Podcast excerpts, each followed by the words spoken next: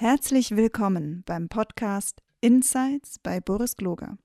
Boris unterhält sich mit seinen Gästen über Nachhaltigkeit, Unternehmensgründung, Startups und weitere spannende Themen.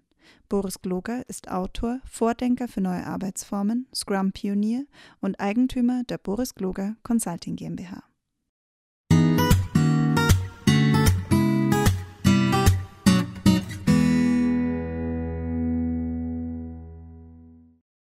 Ja, herzlich willkommen zu unserem Podcast und der nächsten Episode, die wir für euch äh, vorbereitet haben. Ich bin wieder mal virtuell zusammen mit Andrea Kufus, der Mitgründerin von QLab und lieben Freundin. Und wir wollten euch mal so ein bisschen erzählen, ähm, was jetzt ich eigentlich getan habe. Also im letzten Podcast haben wir darüber gesprochen, dass wir das QLab gegründet haben. Jetzt erzählen wir euch mal, was für großartige Erfolge ähm, wir erzielt haben. Und ja, Andrea, erzähl doch mal, wie sieht denn das wirkliche Arbeiten in Corona-Zeiten virtuell mit Teams aus? Was macht ihr denn so? ähm, was, was ich ganz spannend finde, Boris, also erstmal herzlichen Dank, dass wir wieder ein Gespräch miteinander führen und das aufzeichnen. Ähm, was ich super spannend finde, ist, dass äh, mir oder vielleicht ja sogar uns irgendwie im Laufe der Zeit klar geworden sind, wir stecken jetzt mitten im zweiten Sprint, dass das Geschäftsmodell, was wir auf der Festplatte haben, eigentlich digital ist. Ja. Dass wir das in der analogen Welt gar nicht brauchen. Und ähm, das Tolle daran ist, dass wir Leute wirklich aus aller Welt adressieren, die sich ähm, auch ohne, dass wir jetzt großartig auffordern müssen, bei uns bewerben. Ähm, der erste Sprint, der fing ja an am 6. April, glaube ich, bis zum 12. Mai, sind ja immer fünf Wochen, wo die Leute zu uns kommen. Wir haben ähm, Bewerbungsgespräche geführt oder Kennenlerngespräche. Bewerbungsgespräche sind es ja eher nicht. Ich weiß noch, als wir zusammensaßen das erste Mal, das muss irgendwie Ende Februar, glaube ich, gewesen sein, Anfang März. Und uns beide da ja auch noch ein bisschen besser kennengelernt haben, ne? weil wir, wir zwei bauen ja dieses ganze Geschäftsmodell auch virtuell auf. Das finde ich auch äh, ganz spannend, wie gut das funktioniert ähm, und mit, mit vielfältigsten Menschen irgendwie in Kontakt gekommen sind. Ähm, wir hatten, glaube ich, beim ersten Durchgang hatten wir 23 Bewerbungen, auch schon von äh, Leuten, die aus allen Kulturen und ähm, aus äh, allen möglichen Ländern kamen, aber zu dem Zeitpunkt in Deutschland noch studiert haben. Ähm, Walid aus Pakistan war dabei, ähm, Harsha aus Indien, Marie-Elise aus Puerto Rico und dann hatten wir David und Patrick noch, die beide aus Deutschland äh, äh kamen. Ähm, und das hat sich jetzt im zweiten Sprint hat sich das nochmal ein bisschen ausgeweitet. Da haben wir jetzt beispielsweise direkt aus Indien Bewerbungen bekommen. Und Gayatri, die jetzt im Team ist, die ist Architektin in Mumbai, die ist immer drei Stunden voraus. Funktioniert aber auch super gut. Also ja. kommt mal ein bisschen spät zum Abendessen, aber ich glaube, das, ähm, äh, das ist nicht so das Ding. Ähm, dann sind noch mit dabei jetzt im zweiten Sprint. Eigentlich ist es auch das, was, äh, was ich am faszinierendsten finde an diesem Remote-Arbeiten.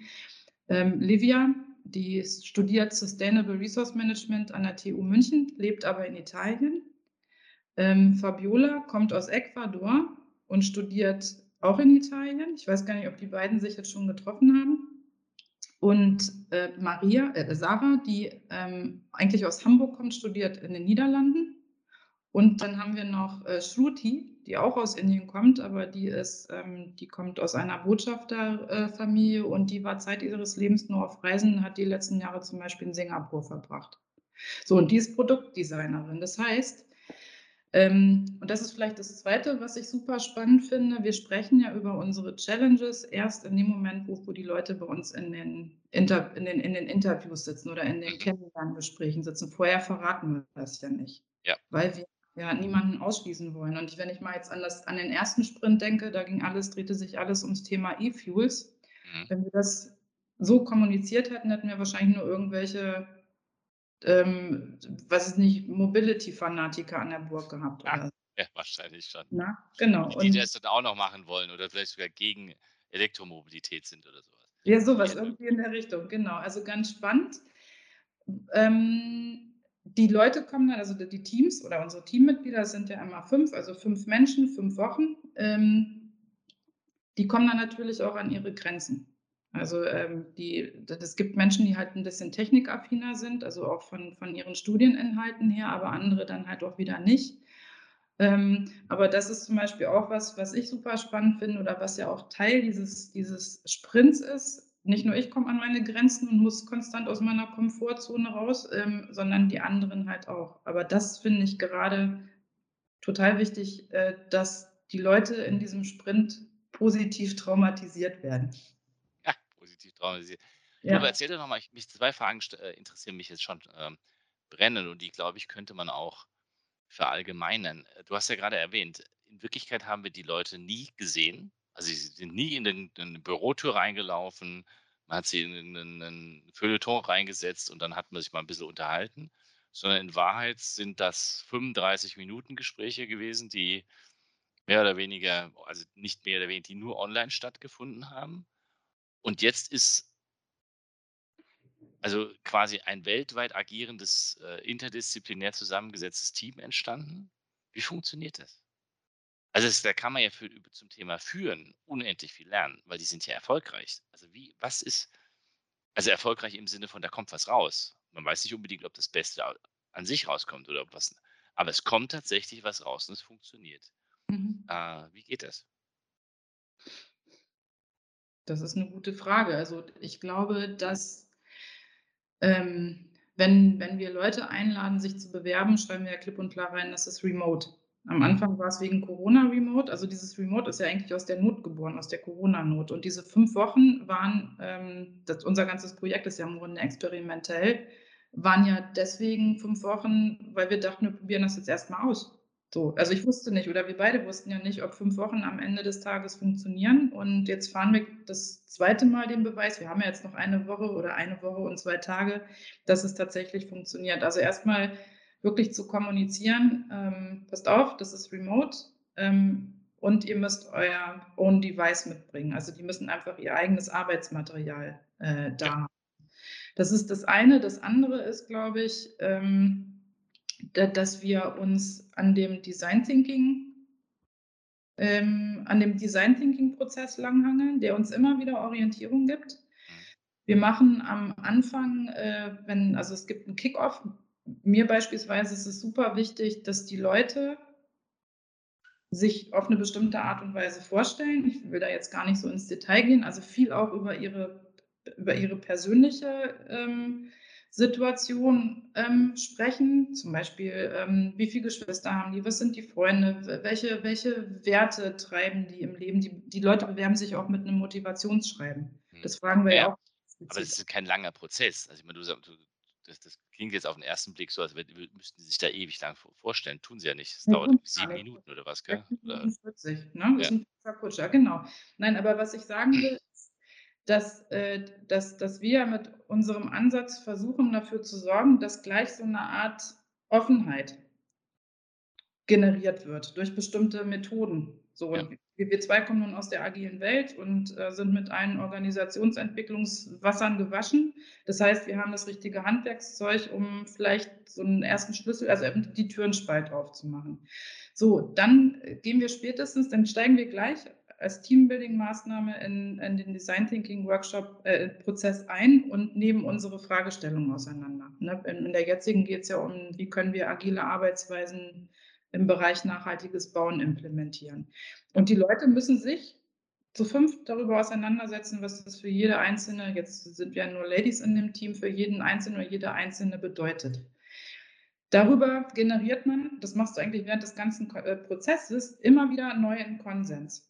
Und an Tag zwei, na, am Tag zwei kommt dann sozusagen unser Auftraggeber, gibt einen Input und wir holen uns ein, zwei Experten mit an Bord, die inhaltlich schon was beschreiben. Und am Ende des zweiten Tages lasse ich ähm, die, die ähm, Scholars oder Studierenden Zeitungsartikel schreiben, was am Ende dieses Sprints, was, was sie am Ende dieses Sprints in der Zeitung lesen wollen. Und es ist super spannend. Die kommen ja alle aus unterschiedlichen Kulturen, dass die aber nach, an, am Ende des Tages zwei schon tatsächlich so was wie eine gemeinsame Vision entwickelt haben, die gar nicht weit auseinanderklappt. Und äh, das haben, haben vergessen wir am, am, Ende des Sprints. Also nach, nach dem, am, am, Ende dieser fünf Wochen holen wir uns den Zeitungsartikel wieder raus und gucken, haben wir das eigentlich geschafft, was da an Erfolgsmeldungen drin steht. So, aber nochmal zu deiner Frage zurück. Wir haben einen Prozess, wir benutzen Artefakte und Events aus, äh, aus dem Scrum. Das heißt, wir haben jeden Morgen unser Daily. Ähm, es startet immer mit einem Warm-up. Äh, die, die, äh, das Team provided, das habe ich beim ersten Sprint nicht so gemacht, provided immer so, einen kleinen, so eine kleine Challenge. Was ist ich, heute mussten wir, nee, letzte Woche haben wir, sollten wir unseren Lieblingssong vorspielen. Mhm. Das generiert wieder ganz viele Gefühle das heißt, man zeigt sich, man zeigt seine Persönlichkeit. Und ich glaube, über diese, diese kleinen Interventionen jeden Tag rücken die Leute ganz schnell zueinander. Und wir orientieren uns an den Scrum-Werten. Also wir reden, ne, wir haben auch eine Retro einmal in der Woche, dann kramen wir uns die Scrum-Werte wieder vor und gucken auf einer Skala von 1 bis 10, wie gut haben wir denn an der Stelle als Team zusammengearbeitet. Und das gibt ein das, das, das sichert den Prozess. Also wir, auch wenn man mal irgendwie vom Weg abweicht und in einem Graben landet, weißt du aber trotzdem, aha, da vorne läuft der andere, jetzt komme ich wieder hinterher. Und ähm, äh, letztens, das finde ich ganz schön, ähm, äh, sagte, äh, sagte eine aus, aus dem Team, sagte, Mann, Andrea, es ist total krass, was du für ein Vertrauen in uns hast. Mhm. So. Und ich bin einfach überzeugt, dass wenn die Leute, äh, zu uns an Bord kommen, dass am Ende was Gutes dabei rauskommt. Und ich, ich glaube, das transportiere ich und dann sind wir, da muss ich mal an, an, an dein Buch denken, ähm, äh, mit, sag nochmal, Selbstorganisation. Selbstorganisation braucht Führung. Genau. Äh, ich glaube, dass das durch eine Haltung einfach gelingt, dass die Leute dass, obwohl man nicht zusammen in einem Raum sitzt, klar gibt es irgendwie so Situationen, wo ich denke, so um Gottes Willen, ich wäre jetzt gerne mit denen in einem Raum, weil ich die jetzt mal gerne schütteln würde. Ähm, super gut gelingt, spannenderweise. Also ich bin wirklich geflasht, dass das so gut klappt. Also jetzt schon das zweite Mal, ich klopfe mal kurz auf Holz. Na, genau. ich glaube, du hast ein paar wichtige Elemente ja glaub, genannt, die, die sich in den letzten Jahren für mich so herauskristallisiert haben. Es entsteht ein gemeinsames Ziel Ne? Also äh, es ist, wird auch klar kommuniziert, was dieses Ziel ist, beziehungsweise wird es gemeinsam erarbeitet und dann läuft man halt dahin. Es gibt, es gibt, ein, es gibt Rahmenwerk drumherum, wie gearbeitet wird. Also es gibt eine, eine, Hilfe in Form von, in diesem Fall ist es der Design Thinking Prozess mit Elementen von Scrum. Also es gibt einen klaren Rahmen, in dem ich mich, mich bewegen kann. Ähm, und es gibt, glaube ich, ganz viel Input. Ich glaube, das ist nochmal das, was ich so faszinierend finde, wenn ich euch so zuschaue wie viele Leute ihr trefft, ist ja unpackbar. Mhm. Und, und, ähm, und ich glaube, dadurch entsteht ganz viel Inspiration und Austausch. Was, was ich so abgefahren finde, jetzt vor allem ähm, im zweiten Sprint, also im ersten Sprint ging es ja um das Thema E-Fuels. Da hat unser Projektpartner, äh, für den haben wir im Grunde so eine Kommunikationsstrategie ähm, entwickelt, äh, mit, der, äh, mit der sozusagen die Einführung von E-Fuels im kommenden Jahr ähm, begleiten kann. Und ich habe, äh, also ich, ich, persönlich fand dieses Thema nicht so spannend, muss ich ganz ehrlich zugeben, weil das ist was, was man in ein Gefährt tut, was ich eigentlich nicht brauche. So. Und ähm, wir haben ja ähm, mit, mit dem Q-Lab zwischendurch auch noch ein Shift gemacht. Äh, ursprünglich hatten wir ja gesagt, New Mobility und Nachhaltigkeit oder neue Mobilität und Nachhaltigkeit. Und uns ist ja auch während des Sprints ist uns sehr klar geworden, eigentlich geht es um viel mehr, nämlich um lebenswerte Städte, livable cities. Das wurde natürlich auch so ein bisschen auf, ausgelöst jetzt durch, durch das jetzige Thema, was wir gerade bearbeiten. Aber ähm, dieses Thema lebenswerte Städte betrifft einfach jeden von uns. Das ist nochmal was ganz anderes, als wenn man über neue Mobilität spricht. Das musst ja. du so ganz, das meinte Finn letztens, das muss man endlos lange erklären, was ist denn das? Und das Feedback, was man bekommt, ist, naja, ist irgendwas mit autonomem Fahren oder äh, äh, ähm, E-Mobility, was natürlich gar nicht stimmt. Ja. Bei Livable Cities ist, ist, wir alle wollen in einer lebenswerten Stadt wohnen. Und ähm, jetzt habe ich den Faden verloren. Es ist ein Bedürfnis, da, da mitzumachen. Es ist ein Bedürfnis, daran mitzumachen. Das ist das eine, es ist leichter nachvollziehbar, aber du hattest eine Frage gestellt. Dass ihr so viele Leute getroffen habt. Ach, genau. Da ist. Ja, ja, genau, genau. Und dieses Thema E-Fuels, das war das war auch sehr politisch, haben wir festgestellt, haben wir auch mit vielen Leuten gesprochen, die aber nicht genannt werden wollten. Ja. Super spannend, ne? also auch unter anderem mit äh, Akteuren aus der großen Erdölindustrie. Da wurde uns irgendwie während des Interviews mindestens fünfmal gesagt, das ist aber bitte streng geheim und so. Und jetzt treffen wir Leute aus dem nachhaltigen Bauen, dass ob das jetzt äh, aus Construction Companies oder Architekten und Planer sind oder Zulieferer sind, die sind alle so offen, ne? also beschäftigen sich aber alle mit nachhaltigem Bau. Und äh, klar, wir haben Freigaben gebeten. Wir hatten zum Beispiel, was ich total faszinierend finde, Glenn Ballard hatten wir an Bord. Also der hat ähm, an der University of Berkeley 20 Jahre Lean Construction ähm, unterrichtet. Ähm, es ist, ne, das habe ich jetzt auch gelernt, das ist immer noch, das betrifft den Prozess, aber nicht unbedingt die Haltung dahinter, mhm. verbessert aber trotzdem die Kommunikation. Mhm. Interessanterweise. Ne? Der hat sich anderthalb Stunden Zeit für uns genommen. Oder dass die, dass die Getch, ähm, der ist, äh, der macht Green Roofs und äh, ähm, begrünte Fassaden. Der hat die ganze Welt bereist. Ähm, der hat eine Stunde mit uns gesprochen und hat zu jedem, also ne, die, die, die, die Ladies kommen ja aus, aus Ecuador, Indien und weiß der Henker, woher Shruti hat lang in Singapur gelebt, hatte ich glaube ich schon erzählt. Und der konnte zu jedem, zu, zu jedem Landstrich, zu jedem Klima irgendeinen Connect machen und hat, hat, die, hat, hat uns da alle so mit einbezogen. Ich komme ja aus dem Harz, der konnte sogar sagen, was man in ha im Harz benutzen muss, um Bäume, äh, äh, Gebäude zu begrünen, wenn man es wollte. Und ähm, kannte sogar den gemeinen Borkenkäfer, der da Das ist ja Wahnsinn. Das ist schon ja. irre, oder? Und was wir, was, was, ich, was ich so faszinierend fand, da hatten wir zwei auch schon mal drüber gesprochen, wie erstaunt diese Studierenden, also wie, wie erstaunt das Team ist, wie bereitwillig Leute ihr Wissen teilen. Und äh, da, da wurde konstatiert, das kennen die so nicht ganz großes Erstaunen, ganz große Dankbarkeit, aber ähm, wunderbarerweise auch von, von unseren Gegenübern. Äh, wir haben unter anderem haben wir mit Reto Laro gesprochen, der hat dieses Nest-Projekt in der Schweiz, N-E-S-T. Und der sagte hinterher, wow, wie krass, was ist hier eigentlich für eine, für eine Energie in diesem virtuellen Raum? Also das ist was, da sitzen neugierige Menschen, die wirklich grandiose Fragen stellen können. Also die machen dem Q-Lab alle Ehre tatsächlich. Und am anderen Ende sitzen Leute irgendwo in den USA oder in der Schweiz oder in England oder auch in Deutschland und ähm, haben Lust, ihr Wissen zu teilen, weil sie wissen, sie tun es für was Gutes. Und ich glaube, äh, dadurch, dass wir ähm, das eigentlich breiter gemacht haben, aber trotzdem tiefer mit den lebenswerten Städten durch neue Mobilität und grüne Architektur, kommen wir nochmal an ganz andere ähm, Akteure ran. Also wirklich, ja. die auch was verändern wollen. Ne, ich glaube, bei diesem New Mobility-Thema, es ist auf jeden Fall, hängt es damit zusammen. Mhm. Ähm, aber der Wunsch, äh, den Planeten irgendwie zu einem besseren Platz zu machen, der ist äh, total spürbar jetzt in den letzten Wochen gewesen. Echt spannend, genau.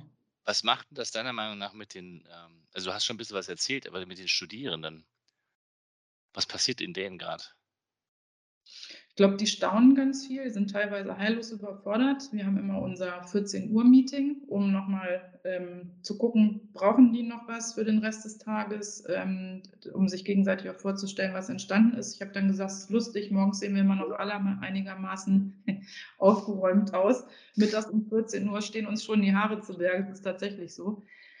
Und ich glaube, die sind so, das ist eine Annahme, müsste ich mir bestätigen lassen, so überfordert aber auf so eine super positive Art und Weise. Und ähm, ich hatte ja tatsächlich die Chance, ähm, das erste Team nach ein paar Wochen zu treffen. Die, sind nach Bremen gekommen, bis auf ähm, David, der leider im Urlaub war. Ähm, da hatte uns sozusagen unser erster Kunde eingeladen. Ähm, und ich habe dann gefragt, was macht ihr eigentlich jetzt mit dem, was ihr gelernt habt? Und äh, also der, der Grundtenor war, wir können eigentlich gar nicht mehr anders arbeiten als vorher. Und wir finden es total komisch, wie gearbeitet wird. Also die mhm. haben alle irgendwelche Studentenjobs und gucken das fasziniert an. Und ähm, die zum Beispiel diese, diese ich habe, die kriegen ja alle äh, zum, zum, äh, zum Abschied oder als Dankeschön kriegen die ja hier dieses Design Thinking Playbook. Mhm. Und äh, das ist die zweite Bibel oder das ist die erste Bibel von denen. Das heißt, die wenden das, äh, was, was die gelernt haben, auch wirklich im täglichen Doing an. Nicht nur, wenn, wenn sie persönlich irgendwie was äh, tun, sondern auch in ihren Studierendengruppen und so weiter und so fort. Und einer der äh, Studierenden, ähm, Patrick, kommt ja tatsächlich jetzt ins Q-Lab. Mhm. Also das ist zum Beispiel auch für Companies ein super Pool, um Nachwuchskräfte zu finden. Kann man vielleicht auch gleich noch drüber sprechen. Ähm, Patrick hat gesagt, er hat ähm, in den fünf Wochen Q-Lab mehr gelernt als äh, während seines ganzen Bachelors. Und ich, also die Leute, das ist das, was ich meinte, sind positiv traumatisiert. Mhm. Ich glaube, es ändert sich wirklich was. Also in, in der Haltung, in der Herangehensweise auch so diese Verunsicherung. Ähm, ich habe heute gesagt, wieso sagen wir eigentlich immer noch, ich versuche mal meinen Bildschirm zu teilen? Wieso teilen wir nicht einfach den Bildschirm? Ne? Also diese, diese technischen Malläschen, auch so mit Miro und äh, Microsoft Teams, das sind ja unsere Tools, ja. die, die machen das Arbeiten natürlich auch leichter, das, das Remote-Arbeiten. Allein da haben die solche Kompetenzen gewonnen, die die bis zum Ende ihres Tages, ihrer Tage irgendwie benutzen können. Also ich, ja, das, ich meine, das ist ja die nächste Beobachtung, die ich auch gemacht habe, dass, dass Studierende heute das nicht wissen. Also, dass die, natürlich können sie dann damit arbeiten, weil es ja so schwer nicht ist. Irgendwann lernst du es mit Microsoft und Miro und etc. zu arbeiten. Aber dass es nicht gang und gäbe schon ist an den, an den Hochschulen. Also, ne, das, das erstaunt mich ja nach wie vor immer noch. Also, dass wir auf der einen Seite in einer hochgradig digitalen Zeit äh, äh arbeiten und lernen und leben und alle WhatsApp und sonst was benutzen, aber wenn es dann um sowas kommt, wissen die Leute noch nicht, wie man mit Miro gescheite Workshops baut und, mhm. ja, und welche, welche Wahnsinnstools das auch sind, die ja. einem das Remote-Arbeiten erleichtern. Das finde ich schon faszinierend. Ja, das betrifft ja nicht nur Studierende. Ähm, also der, ich komme ja auch so aus der agilen Welt, ne, damals bei Kurswechsel und als wir die unsere Workshops beispielsweise, ich bleibe mir jetzt mal bei Design Thinking äh, ins Digitale geholt haben, da ist mir irgendwann klar geworden, wir brauchen mindestens eine einstündige Einführung zu Miro. Und es gab ja. immer noch Leute, die sich eigentlich geweigert haben, tatsächlich geweigert haben, auf diese digitalen Post-its zu schreiben. Die haben dann lieber auf Papier geschrieben und das hochgeladen. Geht ja auch. Ne, das ist ein cooler Workaround. Ja. Aber ähm, ich glaube, das durchzieht tatsächlich alle Altersgruppen und ähm, alle Branchen. Also wenn du das nicht benutzt, oder auch, es gibt immer noch, ich, also ich wundere mich wirklich nach anderthalb Jahren Corona, dass das noch, noch nicht weiter verbreitet ist, weil ich immer wieder auf Leute, auf Menschen stoße, die da ganz große Schwierigkeiten mit haben. Ja, das ist auch in meiner, unserer Beratungspraxis so. Also das passiert mhm. immer wieder nicht. Also wir benutzen es ja äh, quasi als Standard schon fast. Also, äh, Workshops ohne Miro gehen schon gar nicht mehr. Ähm, weil es auch keinen Sinn mehr macht fast. Also weil, weil es geht ja fast einfacher, als wenn du zusammen in dem Raum sitzt. Das ist ja so ein Stück weit auch das, was du jetzt gerade erzählt hast. Ja, weltweit können Menschen plötzlich zusammenarbeiten, müssen sich auf eine Sprache einigen und auf ein so ein, auf ein, so ein, so ein Whiteboard-Dings. Mhm. Und schon kannst du gigantische Sachen abziehen. Ja, was, was ich halt so super toll finde, ist, dass wir ähm, dadurch, dass wir mit Menschen arbeiten, die wirklich aus aller Welt kommen, mal unsere eigene Sichtweise auch überprüfen müssen. Wir sind jetzt gerade dabei, sozusagen unsere Abschlusspräsentation vorzubereiten über ein Tool, ähm, äh, über Canva, das echt toll ist. Also das ist, ich bin ja, ich kann Technik nicht und ich kann Design nicht, aber Canva hilft da ganz doll dabei. Und wir haben festgestellt heute, also ich will jetzt nicht zu viel verraten, weil das sozusagen äh, das, das Ergebnis des Projektes ist. Auf jeden Fall suchen wir Figuren, menschliche Figuren. Und es gibt eigentlich nur weiße Figuren, obwohl das ein internationales Tool ist. Also ne, es gibt äh, keine, man, unterschiedliche Kulturen werden nicht abgebildet. Schon fast der Klassiker. Ja, es ist fast der Klassiker und ähm, es, also äh, Livia sucht jetzt gerade wie verrückt und sagt auch, es gibt eigentlich nur mittelalte weiße Männer und vielleicht mal eine Frau. Und die Frauen weinen meistens. Ja. ich so denke, wie krass ist das denn? Ähm, äh, die sind echt weit vorne mit diesem Tool, aber da fehlt noch was. Und ich werde den jetzt schreiben und da mal darauf aufmerksam machen, dass ich das eigentlich ganz schön finde. Wir arbeiten mit, mit Menschen aus aller Welt, mit unterschiedlichen Hautfarben, aus unterschiedlichen Kulturen, kriegen dadurch einfach Einblicke, wie gut es uns eigentlich geht. Das Gespräch hatten wir auch mal, da nehmen wir mal einen extra Podcast für auf. Brauchen wir eigentlich hier äh, Innovation oder muss man eigentlich in Länder gehen, die, die ganz andere Nöte haben als wir? Ja, und solche Tools, solche global abgreifbaren Tools haben aber nicht ähm, alle Menschen mit an Bord, die man eigentlich da gerne sehen würde. Ne? Ja, ja, das ist ganz spannend. Das ist schon ganz spannend. Ja, diese Tools müssten halt auch international äh, und divers entwickelt werden, was sie in der Regel aber nicht sind. Nicht? Also ich werde nie vergessen, wie ich mal für ein großes amerikanisches Unternehmen gearbeitet habe und die haben geglaubt, sie machen komplizierte Sachen in ihren Tools und dann ähm, ist aber rausgekommen, dass europäische Normen und, und Vorschriften nur hundertfach komplexer sind. Das konnten die gar nicht abbilden. Das also, da ist wirklich immer die, die, das, das Denken der Leute, die an dieses, diese Software dann schreiben, ist von dem geprägt, was du selber erlebt hast. Das war für mich eine der wichtigsten Erkenntnisse dieser ganzen Softwareentwicklung, dass du halt, du kannst nur bauen, was du kannst. Also du kannst du, du kannst nur umsetzen, was du dir vorstellen kannst. Ja, das ist ja vielleicht auch eins der, der ähm, Erfolgsfaktoren von unserem Q-Lab, weil wir holen uns ja Leute ran, die einmal auf der einen Seite noch gar nichts wissen über das Thema. Insofern sind sie völlig frei in ihrem Denken, aber halt auch aus unterschiedlichen Kulturen und, und Hintergründen. Ja, und äh, darüber kommst du halt auch auf, auf unterschiedliche Lösungen. Ich weiß nicht, ob ich die Geschichte schon mal in einem Podcast erzählt habe, aber es ist eine meiner persönlichen Lieblingsgeschichten. Ähm, wir waren ja häufig in der Türkei früher, weil meine Stiefmutter Türkin ist und meinem Vater, der fuhr so einen alten Daimler, ist der Auspuff abgefahren, äh, abgefallen. Und dann sind wir in der Werkstatt und ähm, äh, es gab keinen Ersatzteil. Da wurde dann eine alte Cola-Dose genommen. Das war irgendwann wirklich so 1976 mitten in der Pampa. Und dann haben die so eine alte Cola-Dose darauf geschweißt und die hat dann anderthalb Jahre bis zum nächsten TÜV einfach gehalten und hätte auch noch weiter gehalten ähm, wenn mein Vater nicht zum TÜV hätte gemusst. Also dieser, dieser Erfindungsreichtum auch, der geht uns ja völlig flöten. Wir fahren dann in eine Werkstatt und lassen uns im Zweifel einen neuen Auspuff drunter bauen. Ja, du kriegst ja auch nur einen neuen Auspuff, weil das heißt, es geht ja nicht anders. Also es kommt ja genau. keiner auf die Idee, das Zeug zu flicken. Ja, und dadurch, Genau, und, und dadurch, äh, ich finde es einfach so spannend, dadurch irgendwie unterschiedliche Blickwinkel auf die Dinge auch zu bekommen. Und letztendlich ja auch jede, jeder oder jede ähm, bringt ja andere Werkzeuge mit, mit, mit der man Probleme lösen kann. Also diese, ich habe letztens auch gesagt, die Lernkurve im QLab, die, so, die also die, das ist äh, eigentlich exponentiell, würde ich jetzt mal meinen. Das ist schon ganz spannend. Jetzt kriegst du ja alles an, alles dort drüber mit. Ähm, was hast du denn oder was kannst du denn unseren Zuhörern erzählen zum Thema Nachhaltigkeit, was dich jetzt wirklich vielleicht geflasht hat in den letzten äh, sechs Monaten? Wo du dich ja nur noch, also nicht nur noch, aber sehr, sehr viel damit beschäftigt hast, nachhaltig, nachhaltige Businessmodelle. Gibt es irgendwas, wo du sagen würdest, da ist schon mal, also da ist dir was aufgefallen?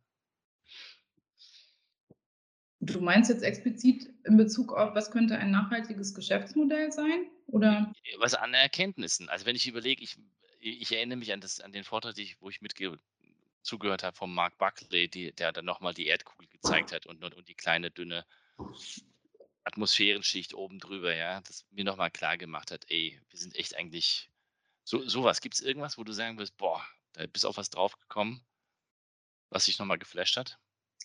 Ich glaube, was mich geflasht hat oder was mir diese Dramatik, die gerade vonstatten geht, ähm, äh, nochmal deutlicher gemacht hat, war der Vortrag von der Frauke Fischer, ne, die bei Unternehmerinnen Stammtisch war und die gesagt hat, die äh, viel größere Bedrohung vor Krieg um Rohstoffe liegt eigentlich in, in, der, ähm, in, in dem Absterben der Biodiversität. Und das hat mir einfach nochmal deutlich gemacht, äh, wie, wie, wie prekär diese Situation da draußen ist, ist das das eine.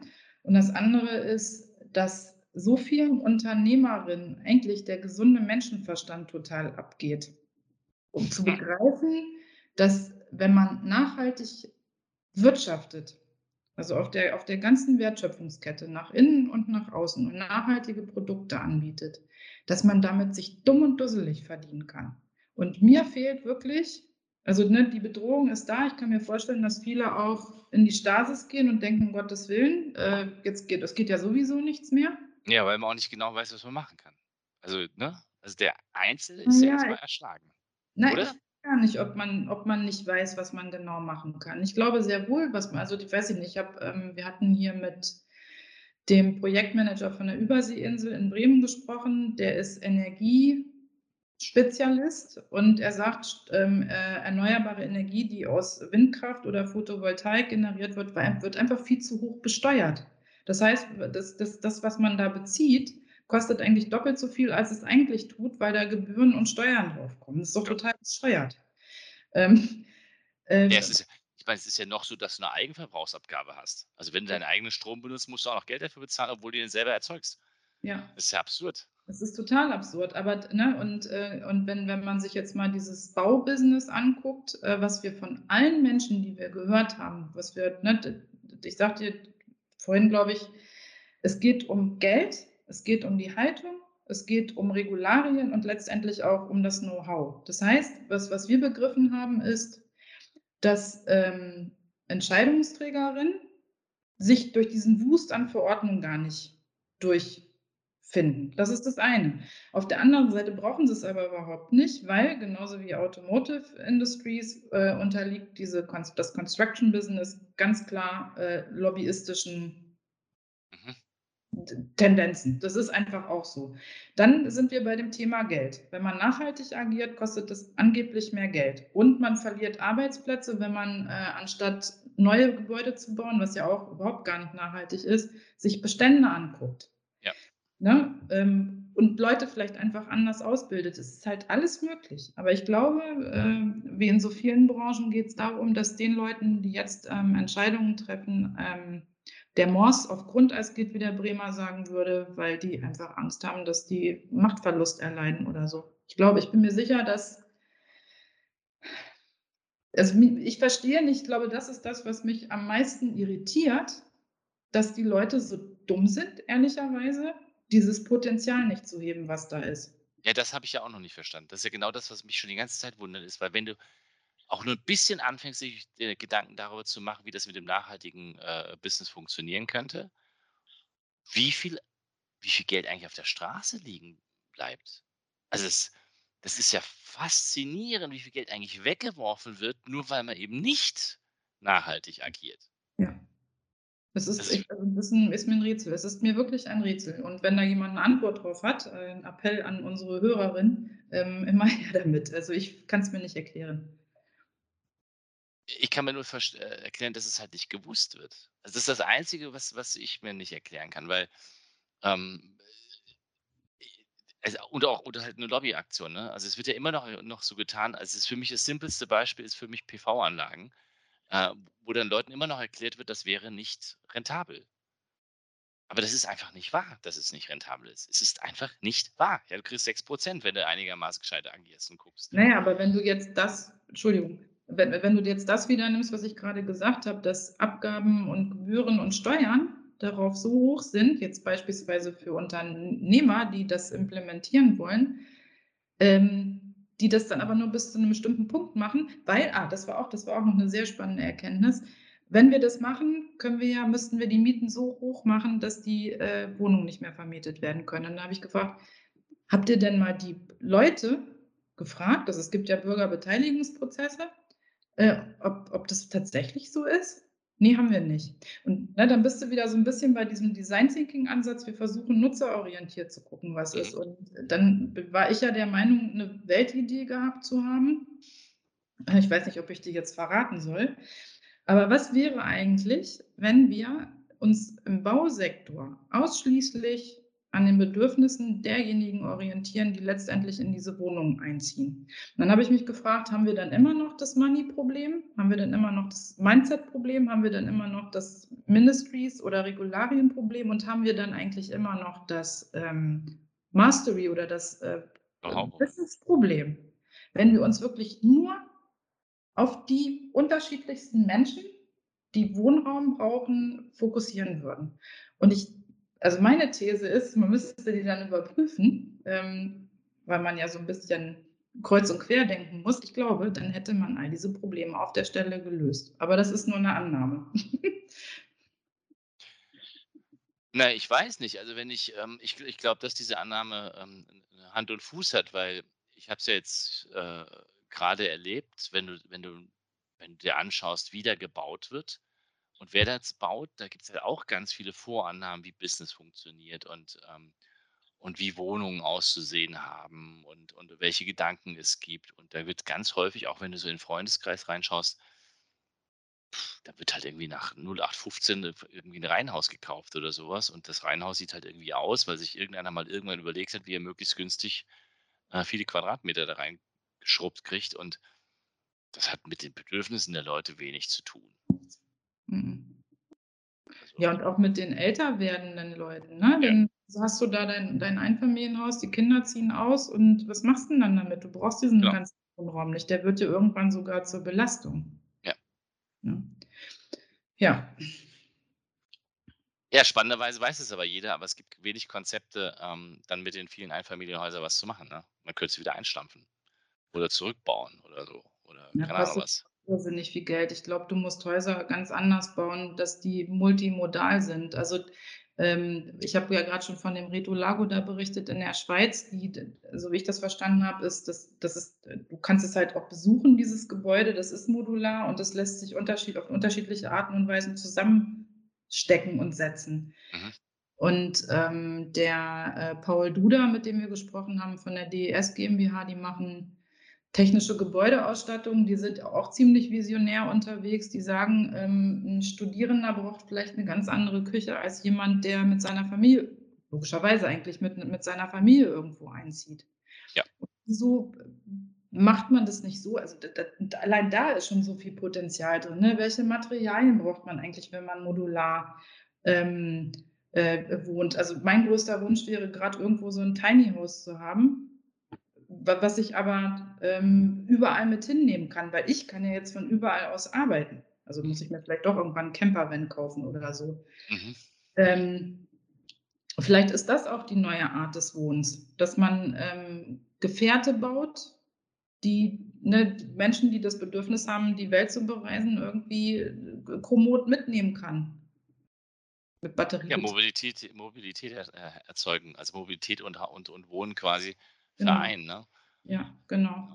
Ohne dass man noch ein zweites Auto vor der Tür hat, was man dann benutzt, wenn man den Camper nicht braucht oder so. Und dann trotzdem noch eine Wohnung hat, eine fette. Ja. ja. Na, ich bin mal, ich bin mal auf die Ideen und, und Resultate aus dem jetzigen Sprint gespannt. Ähm, die eine Frage habe ich jetzt aber doch. Was glaubst du denn, ähm, wie, ich weiß gar nicht, ob ich das vernünftig formulieren kann. Aber was nehmen denn die Studierenden jetzt und ähm, mit aus diesen fünf Wochen? Die nehmen, die nehmen unter anderem Jobangebote mit jetzt tatsächlich. Mhm. Das war beim ersten Sprint auch so. Das finde ich phänomenal, dass das echt so klappt, weil ähm, unsere Kunden ja klug sind und wissen, dass das, was da alles an Wissen gehoben ist, äh, gar nicht sichtbar wird ne, weil wir, wir machen quasi die Baseline für die Sachen, also Jobs kriegen sie angeboten.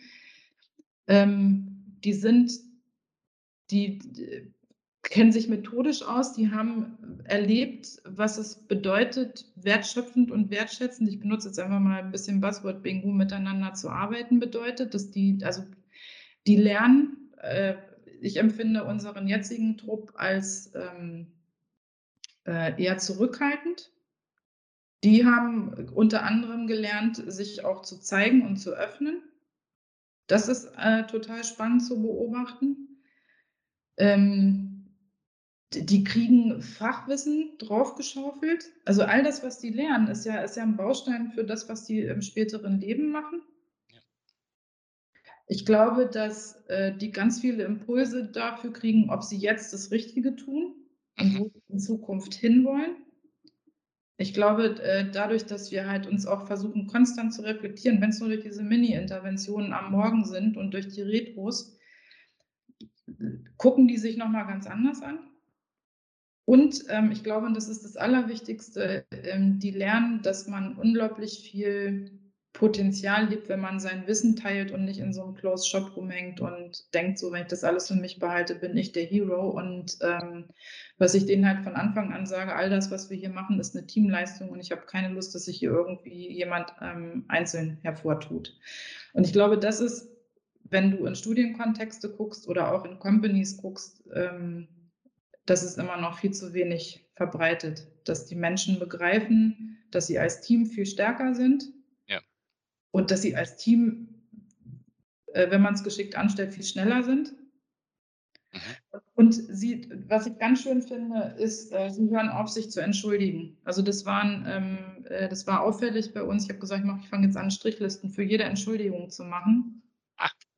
Ne, das ist, ja, ja. ich habe, habe ich jetzt was falsch gemacht? Das war jenseits von Höflichkeit. Mhm. Und ähm, ich glaube, mehr, mehr Selbstsicherheit und auch so dieses äh, raus aus dieser Komfortzone. Ich habe gesagt, ich will, dass ihr rauskommt aus eurer Komfortzone. Da, wo, wo es weh tut, müsst ihr hin. Ja. Und ich glaube, dass die diesen, dass die, die, also Komfortzone, Lernzone, äh, Gefahrenzone, dass die sich jetzt ganz oft auch in der Gefahrenzone tummeln.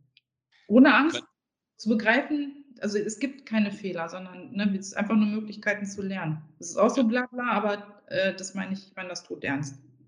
Ja, ich finde nicht, dass das bla bla, aber ich glaube, das ist das, äh, ich, ich glaube, das ist ähm, eine ganz wichtige Haltung, die man ja eigentlich lernen müsste in der Uni oder äh, überhaupt als, als junger Erwachsener zu verstehen, weil was soll denn passieren? Ich meine, wir leben ja, okay, jetzt kommen die, äh, hast du ja erzählt, aus, aus ganz unterschiedlichen Ländern und Kontexten, das ist schon klar. Aber wenn wir das jetzt mal für uns hier, bleiben ruhig im westlichen Teil, was soll denn passieren? Ich meine, ich meine schlimmsten Fall vom Auto überfahren werden. Aber ansonsten, was, mal jetzt mal ehrlich, was soll großartig passieren, wenn dem, wenn im Job irgendwie mal einer nicht so toll auf das reagiert, was du jetzt gesagt hast? Ah ja, dann im schlimmsten Fall guckt Chris ein Augenrollen. Also. Ja. Oder? Also. Das finde ich schon faszinierend, dass, ähm, dass man diese innere Stärke aber anscheinend auch lernen muss. Zu verstehen, ja, sagt der Chef halt mal, dass es nicht schön war. Ja Gott, naja, weißt ja selber, wie das ist. ne? du, kriegst eigentlich, ähm, äh, also was, was ich zum Beispiel in Deutschland auch so unsäglich nervig finde, ist, äh, dass man über die Kultur des Scheiterns spricht oder sowas. Ne? Ja. Ich, also ich, bin gescheitert oder dass du diese, wie heißen denn diese, diese Veranstaltungen? Fuck Up Nights. Ja, ich finde das total, es ist ja mal vielleicht ganz lustig, aber warum spricht man da über Fuck Up? Zieht das Wort oder um was geht es denn? Eigentlich ist es doch eigentlich, ähm, ist vielleicht nicht so, so spannend, äh, eine Lernmöglichkeit. Also was habe ich eigentlich gelernt? Krass, wie ging es denn danach weiter? Aber ich finde also dieses Scheitern, Failure, das ist was, was, äh, was ganz schnell weg muss und ähm, ja, es wird schon wieder überhöht. Es wird schon wieder zum Kult und zu einer Überhöhung gemacht. Und, da, und damit ist es, wie sagt es der Conny immer, es nennt es dann immer Business-Theater. Es ist nichts mehr, ist dann auch nicht mehr echt. Also ein echtes Interesse wäre ja eine echte Auseinandersetzung. Aber in diesen drei Minuten Pitches oder was auch immer, wo sie dann auf äh, die, die, das, da ist man dann belustigt, aber eine echte Auseinandersetzung findet dann auch nicht statt. Zumindest ist mein Eindruck. Ja, vielleicht hat sich die Person, die sich da präsentiert, irgendwie intensiver damit auseinandergesetzt, ja, damit sie es präsentieren kann. Und diejenigen, die zuhören, fühlen sich selber vielleicht nicht mehr so blöd, wie sie sich vorher gefühlt haben, aber es geht doch eigentlich darum, sich gar nicht blöd zu fühlen. Ja, sondern zu denken, oh krass, was habe ich denn hier gerade gelernt? Wir hatten jetzt, ähm, das fand ich super spannend, vielleicht nochmal ganz kurz in dem Kontext. Ähm, letzte Woche hatten wir ja wieder unser Planning mit unserem Kunden und ähm, äh, wir haben halt präsentiert oder die, die, das Team hat präsentiert, ich höre dann ja mal zu. Und dann, dann sagte Arvid, Entschuldigung, ihr habt mich aber bei, bei, bei der Folie 12 von 24 habt ihr mich verloren. Und ich so, oh, wie spannend. Und wir wussten, worüber wir sprechen, aber wir haben das nicht eingeführt. Und dann habe ich hinterher gesagt, wie krass ist das denn? Also das habe ich auch zu Arvid gesagt. Ich laber die ganze Zeit von Nutzerorientiertheit, aber wir haben dich komplett vergessen. Ne? Und wie schnell man da irgendwie landet. Und das war im Grunde während dieses Sprints mein Lieblingserlebnis. Mhm. Und ähm, anstatt dann irgendwie den, den, den Kopf in den Sand zu stecken und so zu tun, als wäre nichts passiert, fand ich es total toll, auch dem Team zu sagen, oder, oder zu zeigen. Ich habe dann gesagt, Mensch, Arbeit, das tut mir total leid, aber das, was wir hier predigen, das haben wir selber nicht eingehalten. Und alle so. Ah. So, und ich hoffe einfach, dass die mit dieser Erinnerung da rausgehen in die Welt und ähm, äh, also wir hatten natürlich das Glück, dass Arvid das angesprochen hat und nicht so getan hat, als hätte er alles verstanden. Das passiert ja natürlich auch, weil du ja Angst hast, die Hosen runterzulassen. Ähm, das war auch ein Geschenk. Das, das, das haben, hat das Team auch begriffen. Aber dann auch zu sagen, shit happens, wir retten keine Menschenleben, aber wow, das, also ich werde das nie wieder vergessen. Und die anderen mit Sicherheit auch nicht. Und das finde ich spannend. Und das sind halt äh, so tolle Erlebnisse, die man hat. Ne? Ja. ich glaube, die machen es dann am Ende des Tages auch aus, also, weil das ist das, was man sich behält. Und ob jetzt irgendeine ein spezieller wissenschaftlicher Fakt noch behalten wird oder nicht, ist dann auch notwendig und äh, für den einen interessant. Aber das sind genau die Erlebnisse, Erfahrungen, die dich halt ein Stück weit weiterbringen und wo es dann mal Klick gemacht hat, definitiv.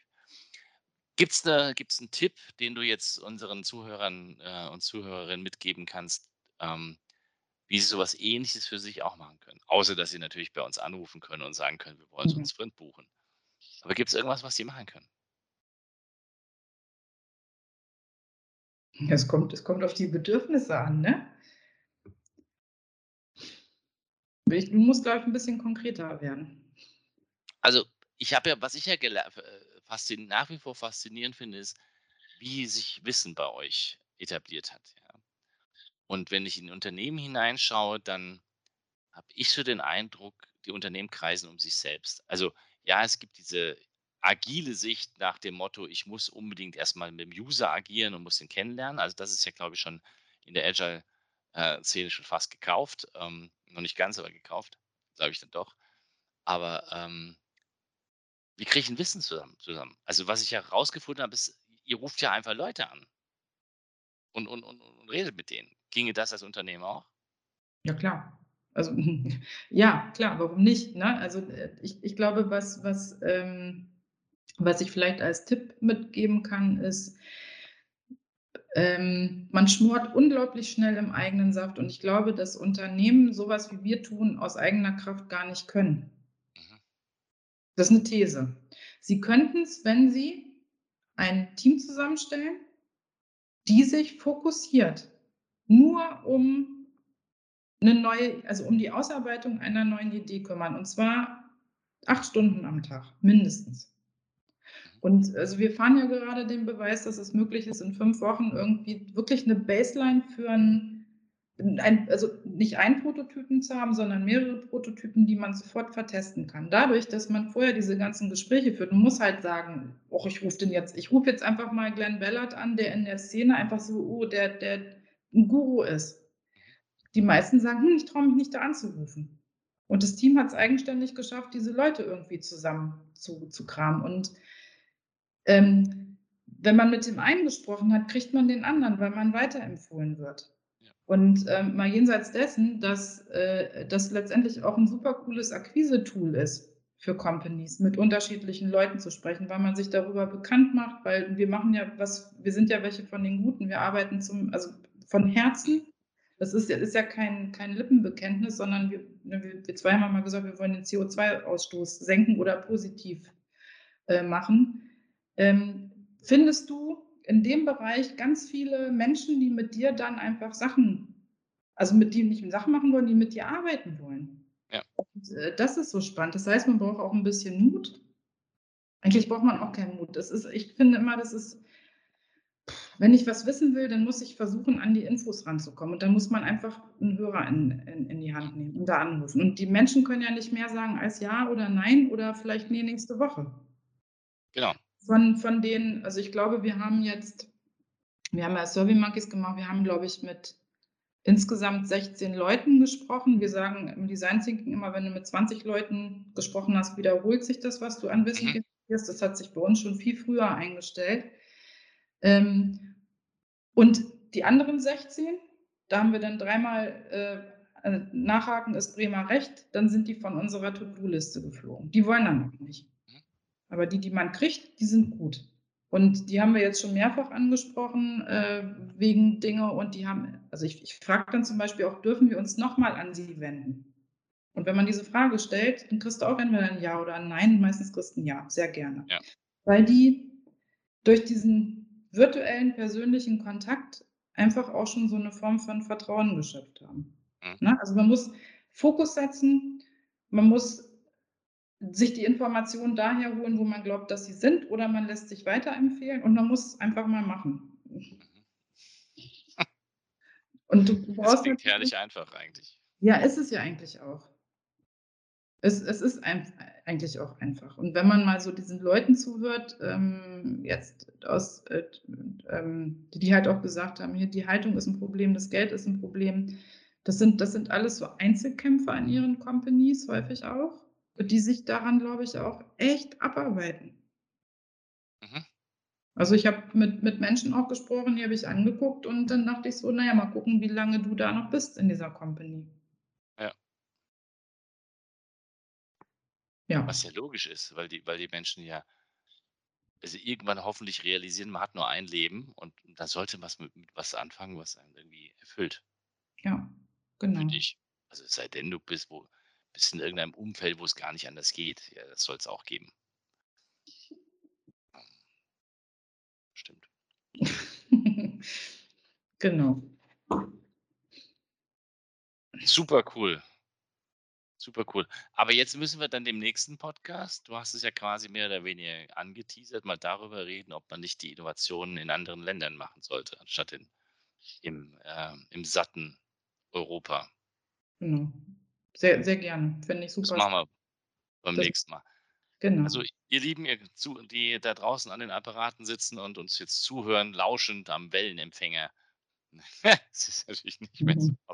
Mhm. aber, äh, wir freuen uns auf die nächste Session mit euch. Vielleicht ko- schau, hört ihr ja wieder rein. Ich danke euch zu, zu, zu, fürs Zuhören. Lieber Andrea, vielen Dank fürs Rede und Antwort stehen. Lieber Boris, vielen Dank für deine tollen Fragen. Tschüss. Ciao. Diese und weitere Podcast-Folgen findest du auf Spotify, Apple Podcasts, YouTube und natürlich auf der Website www.insights bei borisgloger.com. Boris Gloger Consulting ist deine agile Strategieberatung. Besuch uns auf der Website www.borisgloger.com.